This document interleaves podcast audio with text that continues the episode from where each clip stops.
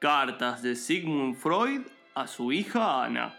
Querida Ana, la verdad que este comienzo de año me tiene muy esperanzado.